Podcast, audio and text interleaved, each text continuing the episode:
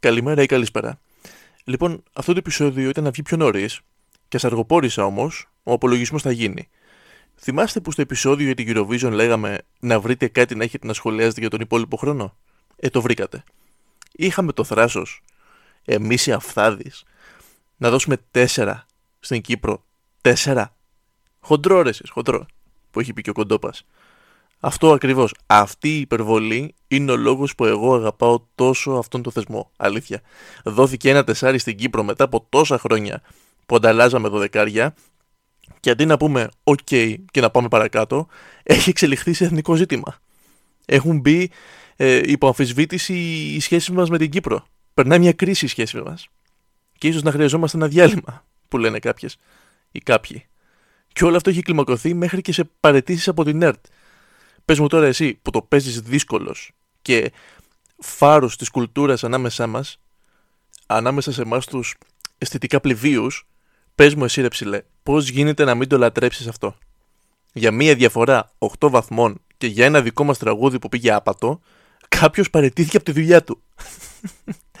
Εάν δεν υπήρχαν και αυτά, δεν θα μας έμενε τίποτα από φέτος. Πώς να κάνεις μια περίληψη της φετινής; Ξενέρω τη Eurovision. Το μόνο που συνέχισε να μου αρέσει ήταν της Γαλλίας και μου άρεσε ακόμα περισσότερο μετά από τη χειρονομία της τύπησα στην κάμερα. Κρίμα που δεν κέρδισε ο Φιλανδός ουσία του Τσουβέλα. Πλάκα είχε και δεν καταλαβαίνω γιατί τόσο στόρο με το Ισραήλ, ρε εσείς. Καταλαβαίνω ότι για την κοπελιά το είδατε όλοι, ή οι περισσότεροι έστω, αλλά το τραγούδι ήταν μάπα. Επίσης δεν ήταν ένα τραγούδι. Ήταν τέσσερα τραγούδια σε ένα. Άλλαζε ρυθμό κάθε 20 δεύτερα. Πέρυσι Τη Eurovision την είδα στη Σκοπιά. Ξύπνα Έλενα, οι φαντάροι στη Σκοπιά βλέπουν Eurovision και αρχηγό και παίζουν φροντάκια. Όχι εγώ, εγώ μόνο Eurovision. Τη φετινή ούτε καν την είδα ολόκληρη. Με ο ύπνος. Και μία Χάνα Ουγκάνιχαμ, μυθοποιάρα, από ό,τι πιο feel good υπάρχει σε σειρά, τεντλάσο, δεν ήταν αρκετή για να με κρατήσει. Με τούτα και με εκείνα κέρδισαν πάλι οι τρεχαρτάδες της Σουηδίας με το The Winner Takes It All. Ε, το τατού, θέλω να πω. Χαχά, μα τι λέω, που έχει πει και ο Σπυρόπουλος. Εντάξει, πρώτη φορά δεν ήταν, έχει ξαναγίνει. Πάλι όταν είχαν κερδίσει οι Σουηδοί, ο, μα τι σύμπτωση, με το Heroes, καθόλου κακό τραγουδάκι. Τότε όμως είχαν πει ότι ήταν αντιγραφή ενός άλλου, του David Guetta. Ο οποίος David Guetta, γιατί αυτά είναι τα άξια αναφοράς, ποια αλληλεγγύη σε σεισμόπληκτους και ποια βοήθεια σε πρόσφυγες. Ο David Guetta έχει κάνει ίσως την καλύτερη αφιέρωση τραγουδιού από την απαρχή του κόσμου. Αφιερώνοντας ένα τραγούδι, ένα μπιτάκι, για να τιμήσει τη μνήμη του George Floyd και για να διδάξει ειρήνη και ενότητα. Και το έκανε ο τύπος. Ο τυπάρας. Βρείτε το κλιπάκι στο YouTube. Όσοι δεν το ξέρετε, δεν θα χάσετε, πιστέψτε με. Πλέον βρισκόμαστε στον Ιούνιο Βρισκόμαστε στην εποχή που οι εγγραφές σε γυμναστήρια φτάνουν στο peak τους. Θα πάτε όλοι να τρώτε τα σίδερα πάλι και καλά θα κάνετε. Είναι η εποχή που ξεκινάει το καλό μέρος του NBA, η τελική. Heat και Nuggets, δύο ομάδες που κανείς δεν θα σου έλεγε όταν ξεκινούσαν τα playoff. Τώρα, μέχρι να βγει αυτό το επεισόδιο, πολύ πιθανό να έχει τελειώσει η σειρά. Δεν ξέρω πώς θα πάει. Εγώ βλέπω ότι οι Nuggets παίζουν πολύ καλύτερο μπάσκετ. Πιο αποτελεσματικό, ένα επίπεδο πάνω από τους άλλους. Δηλαδή φαίνονταν πριν από το δεύτερο γύρο φαίνονταν. Και από την άλλη το τελείως outsider hit που έχουν την πιο ωραία ιστορία. Έχουν έναν ηγέτη, τον Butler που θα τους πάρει από το χέρι και θα τους πάει όπου είναι να τους πάει. Η αρχή του Ιούνιου δεν γίνεται να έρθει με άλλο τρόπο πέρα από τα περισσέματα του Μάη. Και μαζί με το τέλος του Μάη ήρθε και το τέλος μίας εκ των καλύτερων σειρών όλων των εποχών. Το Succession. Ίσως να έχετε κουραστεί να το ακούτε από μένα, και ίσως από αυτό να έχετε καταλάβει ότι μπορεί να μου αρέσει και λιγάκι σαν σειρά. Λίγο, όχι πολύ. Με αφορμή αυτή τη σειρά λοιπόν, την οποία όλοι χαρακτηρίζουν σεξπυρική, ήθελα να κάνω έναν απολογισμό όλων εκείνων των έργων που άφησε πίσω αυτός ο τυπάρας, ο Σέξπερ, και πώς επαναλαμβάνονται μέχρι σήμερα. Δηλαδή πώς δίνουν έμπνευση σε καλές δουλειές αυτής της εποχής. Και τι δεν έχει γράψει αυτός ο Σέξπερ. Να ζει κανείς ή να μη ζει; Που μονολογεί ο Άμλετ όσο κρατάει μπροστά του το κρανίο του Γιώρικ. Ξέρουμε τι είμαστε, αλλά δεν ξέρουμε τι θα μπορούσαμε να είμαστε, που λέει η οφιλία. Μιλά μου ψιθυριστά αν μου μιλάς για αγάπη, στο Ρωμαίος και Ιέτα. Οι δειλοί πεθαίνουν πολλές φορές πριν το θάνατό τους. Έχει πει Ακούγε πολλούς, μίλα σε λίγους. Έχει πει Δεν υπάρχει σκότος, υπάρχει αμάθεια. Όλα αυτά τα ωραία πραγματάκια. Χαριτωμένα. Εντάξει. Καλούτσικα. Απλά καλούτσικα. Αν τα συγκρίνουμε με όσα έχει πει ίσως ο μεγαλύτερος σύγχρονος φιλόσοφος και επαναστάτης των ημερών μας, ο Σινμπόι, ο οποίος έχει πει τον καλύτερο στίχο που έχω ακούσει σε όλη μου τη ζωή. Έχει πει: Αν θες να τα πούμε, πάρε το manager και θα δούμε. Είναι ό,τι καλύτερο έχω ακούσει. Ή αν θέλουμε να το πάμε σε ακόμα μεγαλύτερα βάθη, ο κορυφαίος ράπερ αυτή τη στιγμή στα Βαλκάνια, ο Σόνι Άντερσον, μας έχει ευλογήσει με τη ρήμα Αφήστε τα όπλα για να μην πιάσω την παντόφλα. Και το φοράει ο Ζώνη Μπό και είμαι αρχηγός. Τι να πρωτοδιαλέξει κανείς από Σόνι, εντάξει. Κάθε μπάρα είναι και άλλος ένας υπαρξιακός προβληματισμός. Ξαφνικά τα τελευταία χρόνια λοιπόν έχει γίνει μια επιστροφή στις ιστορίες του Σέξπερ. Όχι ότι ποτέ σταμάτησαν, όμως διανύουμε μια δεκαετία στην οποία υπάρχουν κάμποσα remake των πιο γνωστών τραγωδιών του και άλλες τόσες που υιοθετούν στοιχεία τους. Η αρχή έγινε με το Macbeth του 2015 με την ηθοποιάρα Μάικλ Φασμπέντερ. Φανταστικός στο Steve Jobs, ακόμα καλύτερος στο 12 χρόνια σκλάβος και την Μαριόν Κοντιγιάρ σαν Lady Macbeth. Εξαιρετική ηθοποιός, τεράστια καριέρα, γεμάτη καλές ερμηνείες, εκείνη στο La Vie en γιατί το μιλάμε και το γαλλικό. Αυτή είναι η πρώτη που σκέφτεται κανείς για τη ζωή της Edith Piaf, πήρε και το Oscar. Από εκεί και πέρα υπάρχει το A Good Year, το Nine, το Inception, Contagion, το remake του Cavalcade. Όμως για μένα η ερμηνεία της που εκτιμώ λίγο παραπάνω από τις υπόλοιπες είναι εκείνη στο δύο ημέρες και μία νύχτα. Φανταστική.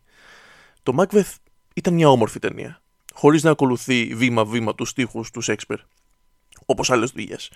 Υπάρχει διασκευασμένο σενάριο σε κάποια σημεία. Κάτι το οποίο έχει ανθρώπους που το θαυμάζουν από τη μία και από την άλλη υπάρχουν αυτοί που θέλουν ένα πιο ρεαλιστικό διάλογο, μακριά από το ιαμβικό πεντάμετρο του Σέξπερ. Υποτιμημένη ταινία θα πω, χάθηκε κάπου ανάμεσα στα γούστα του κοινού, αλλά τι να κάνουμε. Το στοιχείο εκείνο που μένει συνήθως σε αυτόν που τη βλέπει για πρώτη φορά είναι η δουλειά στη φωτογραφία από τον Άντα Μάρκαπο. Ένα επίπεδο πάνω από όλα τα υπόλοιπα στοιχεία της.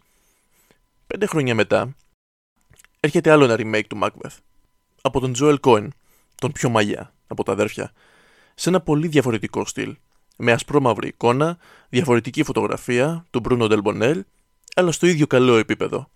Στο ρόλο του Macbeth βρίσκεται αυτή τη φορά ο Denzel Washington, Εντάξει, δεν χρειάζεται να το συστήσω, θεωρώ. Αν αρχίσω να λέω για καλές έως σπουδαίες ερμηνείες του, το επεισόδιο θα βγει μονόωρο.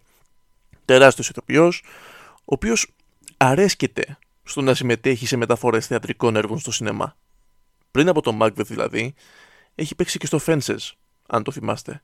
Το original είναι θεατρικό. Στο ρόλο της Lady Macbeth είναι η σύζυγος του Joel Cohen ή αλλιώς η γυναίκα που με τα χρόνια απέκτησε το άγγιγμα του Μίδα η ηθοποιάρα Frances McDormand, την οποία αρκεί πλέον να τη βάλεις απλά μέσα στην ταινία σου και η ταινία θα είναι υποψήφια για κάτι όταν έρθει η εποχή των βραβείων. Φάργκο, οι Τρεις Πινακίδες, Nomadland είναι οι ταινίες για τις οποίες έχει βραβευτεί. Και τα τρία πρώτου γυναικείου. Τα περισσότερα μετά την Catherine Hepburn, που είχε τέσσερα. Δύο ερμηνείες της όμως που δεν αναφέρονται συχνά και μου αρέσουν πολύ είναι αυτές στο North Country και στο Mississippi Burning. Αυτό που δεν άκουσα κανένα να λέει όμως για αυτήν την ταινία και να μην κράζει ούτε τον Κόεν ούτε τον Washington, ξέρετε τι ήταν.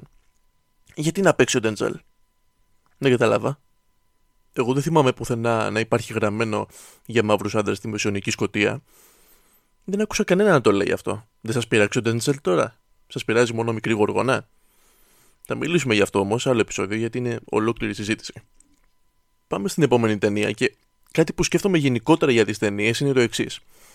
Καταλαβαίνεις ότι μια ταινία είναι καλή όταν τη βλέπεις ή όταν την ξαναβλέπεις αρκετό καιρό μετά την κυκλοφορία της. Όταν πια έχει ξεπληθεί το hype. Ένα χρόνο για παράδειγμα. Αν έχεις δει μια ταινία με το που βγήκε και την ξαναείδες ένα χρόνο μετά και διασκέδασες το ίδιο, η ταινία άξιζε το hype. Βεβαίως πάει και με το γούστο, έτσι. Πολλοί θα διαφωνήσουν μεταξύ τους. Αλλά Ποτέ δεν συμβαίνει αυτό. Κάπου εδώ μπαίνει το Northman, για το οποίο ακολούθησα την ίδια τακτική. Το ξαναείδα πριν από κάτι μέρες και ήταν το ίδιο καλό. Και η εικόνα του με ενθουσίασε το ίδιο με την πρώτη φορά. Το Northman ουσιαστικά είναι ο Άμλετ σε μια σκανδιναβική βερσιόν. Που ο Άμλετ από μόνο του είναι ένα έργο που εκτελήσεται σε σκανδιναβικό έδαφος. Ο πρίγκιπας της Δανίας ήταν. Απλά στην πραγματική ιστορία ο Άμλετ ήταν λίγο πιο λαϊμοκοντόρος. Στο Northman είναι Viking. Δεν υπάρχει πουθενά η παραδοχή για την επιρροή του ενός στο άλλο, ωστόσο δεν μπορείς να κατηγορήσεις την ταινία ή τους δημιουργούς για κλοπή ή αντιγραφή. Γιατί; Γιατί πρώτον η υιοθέτηση της ιστορίας είναι προφανής και δεύτερον γίνεται με σεβασμό. Με άλλα λόγια, ούτε το παραδέχεται, ούτε το κρύβει. Είναι η γνωστή ιστορία ενός πρίγκιπα, ο οποίος διεκδικεί πίσω το θρόνο που του ανήκει από το σφετεριστή θείο του. Αλλά ακόμα περισσότερο είναι η ιστορία εκδίκησης ενό γιου για τη δολοφονία του πατέρα του. Πρωταγωνιστής ήταν ο Αλεξάνδρ Σκάρσγκαρτ, γιος του τεράστιου Στέλλαν Σκάρσγκαρτ. Ανέκαθεν φαίνονταν σαν ένας καλός ηθοποιός που μπορεί να κάνει πάνω από ένα πράγματα όταν η συζήτηση φτάνει στους χαρακτήρες. Και χαρακτηριστική είναι η ερμηνεία του στο Big Little Lies. Μια μίνι σειρά της οποίας το soundtrack μόνο μπορεί να σου προκαλέσει κατάθλιψη ακόμα και αν όλα στη ζωή σου πάνε καλά. Η Νικόλ Κίτμαν, συμπροταγωνίστρια του σε αυτό και σε αυτό, με τις τελευταίες ερμηνείες της σε Northman και Bing the Ricardos μας θυμίζει γιατί είναι μία από τις ποιοτικότερες ηθοποιούς που παίζουν.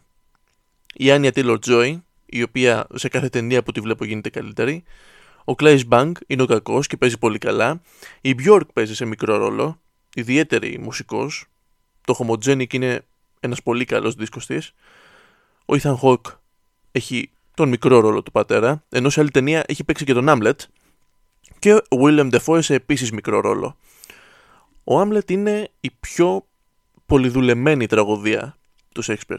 13 ταινίες έχουν βγει βασισμένες πάνω του. Είτε σαν Άμλετ, είτε με άλλο τίτλο, αλλά ίδια ιστορία, ίδιο story. Όπως το Northman που είπαμε.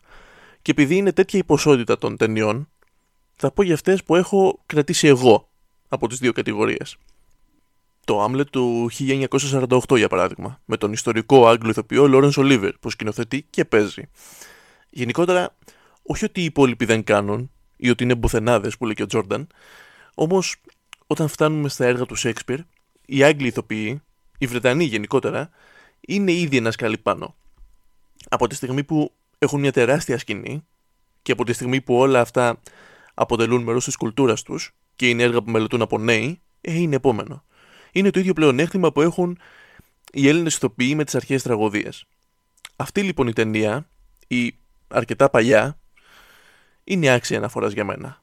Βραβευμένη με Όσκαρ καλύτερης ταινίας τότε, γιατί για την εποχή της, ναι, ήταν σε αυτά τα επίπεδα. Πλέον μπορεί να μην εντυπωσιαστεί κάποιος και με Όσκαρ πρώτο ανδρικού για τον Ολίβιε. Πέρα από αυτήν, άλλες δύο είναι οι ταινίες που μου έχουν μείνει. Αυτή με τον Μέλ Γκίψον του 90 του Τζεφιρέλη, περισσότερο γιατί είναι η μοναδική φορά που θυμάμαι τον Μέλ Γκίψον να ξεφεύγει λίγο από το ρόλο του σκληρού που τον είχε κάνει ψωμοτήρι. Μαζί του και η σπουδαία Glenn Close. Ολέθρια σχέση, The Wife, δύο από τις πολλές καλές της ερμηνείες. Αξιπέρασε σαν Cruella de Vil, να θυμίσω.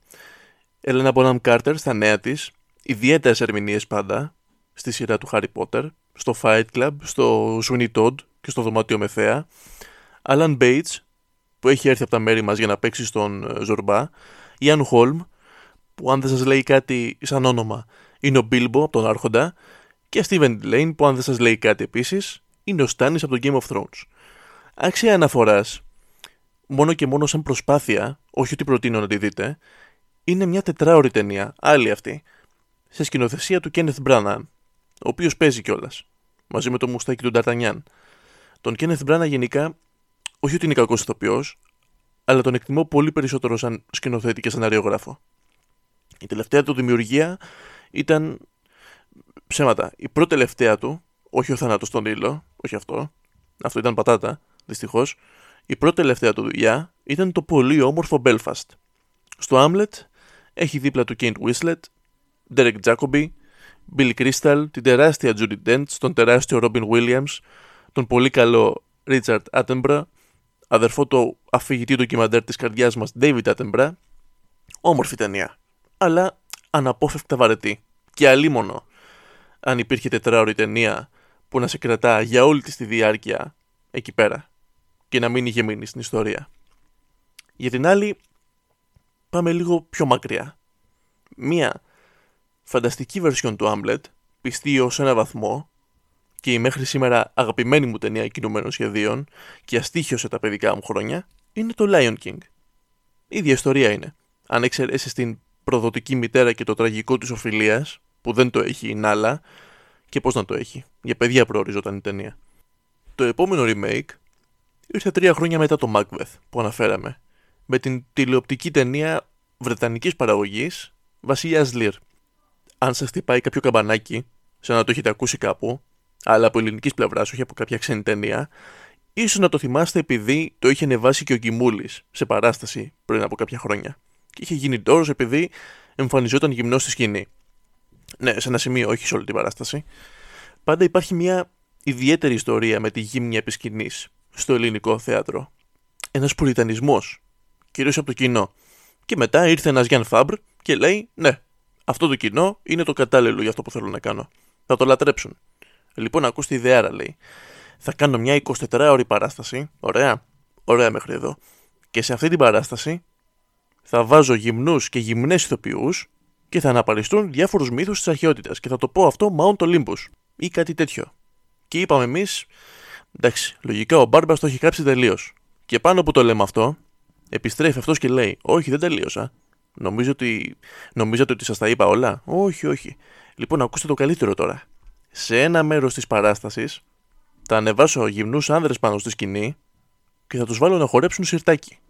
Το τραγούδι του Ζορμπά.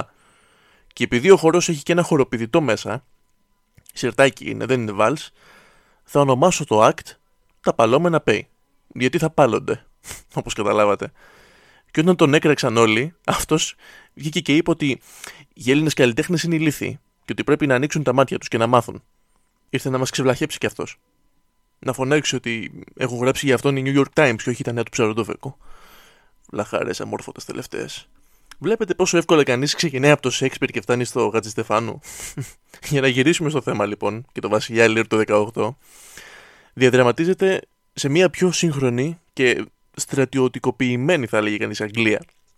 Πρωταγωνιστεί ο τεράστιος Άντωνι Χόπκινς σαν ο εγωιστής και μεγαλομανής βασιλιάς Λίρ και τις τρεις κόρες του κάνουν οι φανταστικές Έμα Τόμσον, Έμιλι Βότσον και Φλόρενς Πιού. Όχι Έμα Βότσον, μην μπερδευτείτε, Έμιλι Βότσον. Υπάρχει ο Άντριου Σκοτ από το Fleabag, όσοι θέλετε να τον μάθετε λίγο καλύτερα. Είναι πολύ του θέατρου και πολύ του Σέκπιρ συγκεκριμένα και αυτός έχει παίξει τον Άμλετ, σε θέατρο όμως. Τον Μπάια Μένζη, άμα το θυμάστε από το Game of Thrones και το The Crown. Jim Carter, φανταστικός από τον Downton Abbey. John Broadbent, θα τον έχετε δει στα τελευταία Harry Potter. Από το Hot Fuzz, ίσως να το θυμάστε. Αν σας άρεσε σαν ηθοποιός, δείτε το Iris, οπωσδήποτε. Παίζει υπέροχα. Και John Macmillan που τον ξαναείδαμε τώρα πρόσφατα στο House of Dragon. Και κάπου εδώ μπαίνει το Succession, το οποίο είναι βασισμένο κυρίως στο Βασιλιά Λίρ. Και τι μας λέει ο Βασιλιάς Λίρ. Είναι ο βασιλιάς της Αγγλίας, με τεράστια περιουσία, και επειδή είναι στα τελευταία του, κοιτάει να δει πώς θα μοιράσει το βασίλειό του στις τρεις κόρες του. Στις δύο που τον γλύφουν, δίνει ένα μεγάλο μερίδιο στην καθεμία. Στην μικρή όμως, που δεν τον κολακεύει μόνο και μόνο για να έχει την εύνοιά του, δεν της δίνει τίποτα. Στο Succession, αυτό που ψάχνει ο πατέρας της ζάπλου της οικογένειας, τον οποίο υποδίεται ο κατά τα άλλα αξιαγάπητος Brian Cox για να παραδώσει το βασίλειό του, είναι αυτό που ο ίδιος ονομάζει να είσαι killer, εννοώντας ότι θα ήθελε ένα διάδογο σαν αυτόν. Κάποιον διατεθειμένο να βάλει τη δουλειά πολύ πάνω από οικογένεια και φίλους. Από εκεί και πέρα υπάρχουν διάφορες ομοιότητες. Το πώς τα παιδιά του κάνουν προσπάθειες να τον κολακέψουν, προσπαθώντας να γίνουν σαν αυτόν, το πόσο Tom μοιάζει πολύ με ένα χαρακτήρα, τον Edmund, από το original, ή και ο Greg, και αυτός μοιάζει. Γενικότερα ο συμβολισμός μέσα στο Succession είναι on point. Ο Tom και ο Greg, οι οποίοι έρχονται τόσο κοντά και σχεδιάζουν πράγματα μαζί για το πώς θα ανέβουν στην εξουσία, είναι τα δύο μισά ενός πολύ δολοπλόκου χαρακτήρα από το βασιλιά Λίρ, του Edmund. Μαζί, ο συνδυασμό των δύο λειτουργεί σαν ένα, με άλλα λόγια. Για τον Σέξπιρ υπάρχουν οι εξής νόμοι. Αυτή του Θεού, σε πολλά εισαγωγικά, αυτή της κοινωνίας και αυτή της οικογένειας. Στις τραγωδίες του οι χαρακτήρες συγκρούονται με κάποιους από αυτούς τους νόμους. Και τι είναι αρκετό για να σπάσει αυτούς τους νόμους; Για τον Σέξπερ είναι ο έρωτας ή η αγάπη. Οποιοδήποτε είδους αγάπη. Μια άλλη μορφή της αγάπης είναι η φιλοδοξία. Και από αυτήν υπάρχει μπόλικη στο Succession. Αν σας ενδιαφέρει τελικά να το δείτε, να θυμάστε ότι σε ένα κόσμο γεμάτο Toms και Craigs, να είστε. Βασικά, μην είστε κανένας από αυτή τη σειρά. Και αν δεν σας δω, καλό απόγευμα, καλό βράδυ και καλή νύχτα.